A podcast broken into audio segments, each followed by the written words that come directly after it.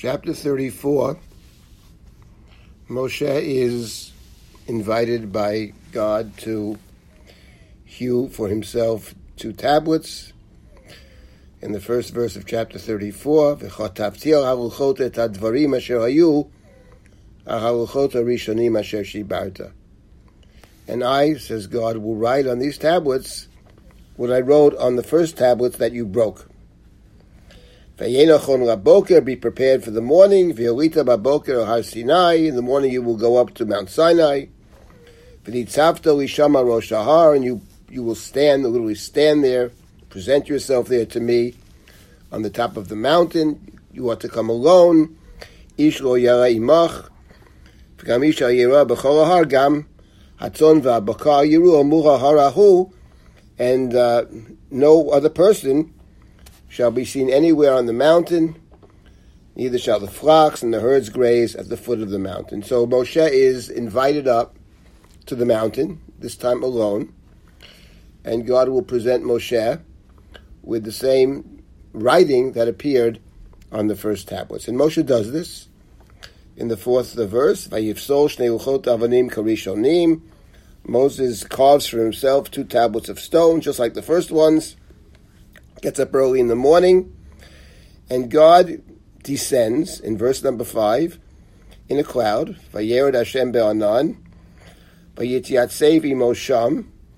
vayikra v'shem Hashem, and uh, he stood there with him, and he cried out, proclaimed the name of God. It's not actually clear in the verse who's doing the proclaiming. Is it God proclaiming God's name to Moshe? Is Moshe calling God? Unclear.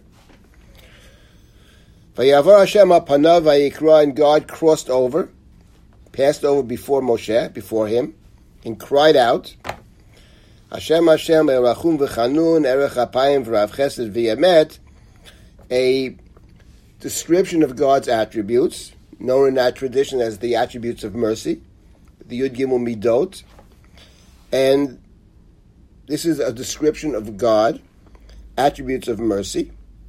Rav Chesed ve'emet, typically translated as God, God, compassionate and gracious, slow to anger, abounding in kindness, ve'emet, can be translated in truth or faithfulness, extending kindness to the thousandth generation, forgiving iniquity, transgression, and sin. God does not remit all punishment but visits the iniquity of parents upon children and children's children upon the third and fourth generations. So this is a God is describing God, the attributes of God. At which point, the Torah says that Moshe hurries up. Vayimaher Moshe, Vayikod Arza, Vayishtachu. Moshe bows low to the ground. Vayomer, Imna matati chen b'einecha Hashem O Lord, if I had found favor in your eyes, Hashem God should walk amongst us. Ki am orefu. Ki am orefu. Kshe means stubborn. Ki, they are stubborn. We'll come back to ki in a minute. You will pardon our iniquity, our sin, and take us as your own for your inheritance. It's at this point God has agreed to give Moshe the second set of tablets.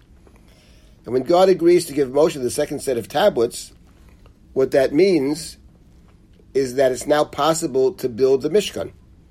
Earlier in chapter 33, God had told Moshe, You can go into the land, the land of milk and honey. I'm not going to go with you. I'm not going to go with you means you can't have a temple, you can't have a sanctuary, you can't have a Mishkan.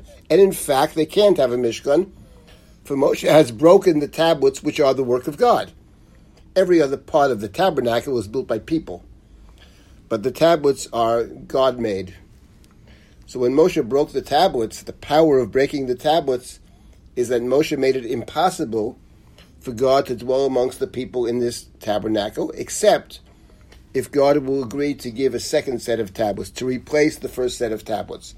In chapter 34, God has agreed to give the second set of tablets. So it will be possible if Moshe goes up the mountain, brings down the tablets, he can then, in chapter 35, command, instruct the people about how to build this Mishkan, which is exactly what happens in the Torah.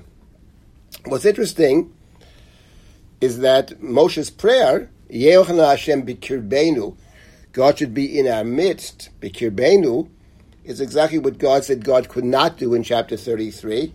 And God gave a reason in chapter 33. Ki ata. For you are a stubborn people, a stiff-necked people.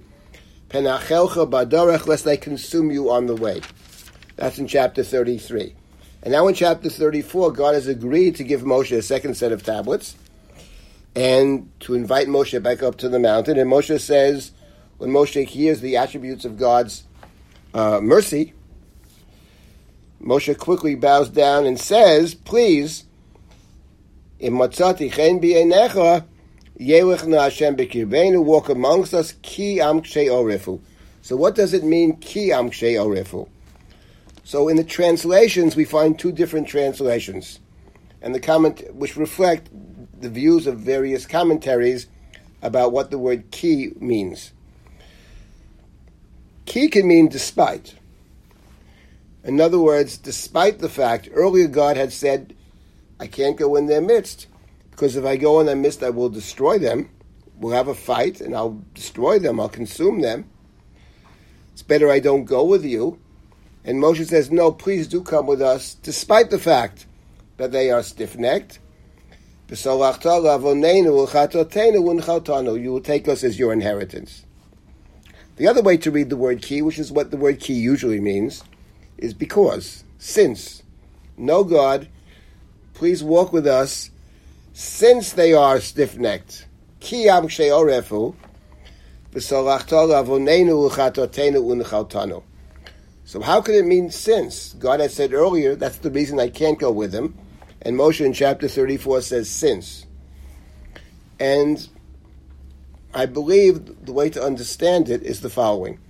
What we're talking about is two sides, each of which wants to, to figure out how to live with the other. God is presented in very human terms in chapter 33. Yes, tell them to take the, keep the jewelry off, but I, I says God can't be in their presence together with them, dwelling together, and the people are mourning and crying and want to be in God's presence. How, how can we arrange this? How can we work this out? And Moshe is the one, the honest broker, who's to bring the two sides together. The two sides together, the reconciliation requires concessions on each side. The people's concession keep off the jewelry, to mourn the loss of God's presence, to seek God outside the camp. Moshe had placed his own tent outside the camp and called it the tent of meeting. Those who were seeking God would take the journey to travel outside the camp, even though it's far away. Others would stand by their doors and gaze at Moshe, who entered God's presence, and bow down at that time by their own doors, also connecting but in a different way. That's the concession the people make. What about from the other side? What about God? What is the concession God is making? And what Moshe is saying here, I believe, is, and what God is revealing to Moshe in response to Moshe's request is, let me reveal to you the aspects of God that can travel with you. If it's to be only a God of truth, only a God of emet, that God cannot dwell together with the human being. Because the human being is fallible, is prone to mistake, sinful, and God, the exacting God, will consume us. But what Moshe is praying for is something different, which is don't travel with us in the fullness of what God is. Travel with us in the aspect of your forgiveness, in the forgiving God. Rachum v'chanun, Rav Chesed ve'emet.